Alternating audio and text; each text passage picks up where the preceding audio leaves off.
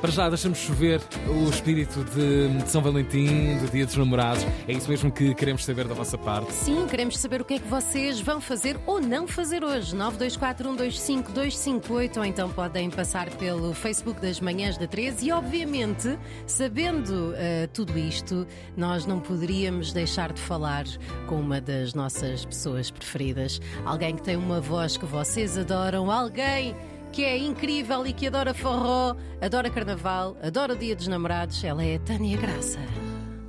A Joana Gama quase gastou os adjetivos todos, hein? mas também é amor. Foi Tânia Graça, a nossa psicóloga e sexóloga de serviço às quintas-feiras, eh, fala-nos desse amor, deste dia de São Valentim, mas porventura do amor mais importante de todos. Explica-nos lá, Tânia. Bom dia. São Valentim, minhas queridas, meus queridos. Um dia que é visto por muitos como um feriado capitalista, um dia capitalista, o que não deixa de ter eh, o seu quê de verdade. Para outros, significa assim um reminder de que estão sem namorado ou sem namorado e que até gostavam de de, de, estar com uma, com um, eh, e traz aqui às vezes também uma certa dose de tristeza, desalento, frustração. Mas eu acho que este dia pode ser assim utilizado uh, como um ótimo pretexto que talvez andemos a precisar de um por vezes, uh, um ótimo pretexto para celebrarmos o amor, para relembrarmos as pessoas que as amamos.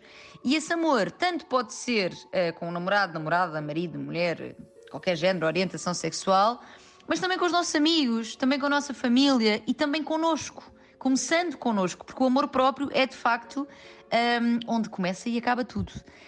Um, e esse que deve estar sempre em, em, manutenção, até porque para que todos os outros possam ser uh, vividos de forma satisfatória, o amor próprio tem de estar em dia. Portanto, só ele permitirá relações vividas com mais satisfação, boa comunicação e limites saudáveis. Portanto, é isto. Sejam felizes, não só hoje, dia de São Valentim, mas todos os dias. E Oh. lembrem as pessoas que as amam, que é tão importante. Beijinhos! Manutenção do Beijinhos. auto-amor. Eh, a doutora certifica nesta passagem pela emissão da Antena 3 amanhã há mais da voz de cama. Conselho útil.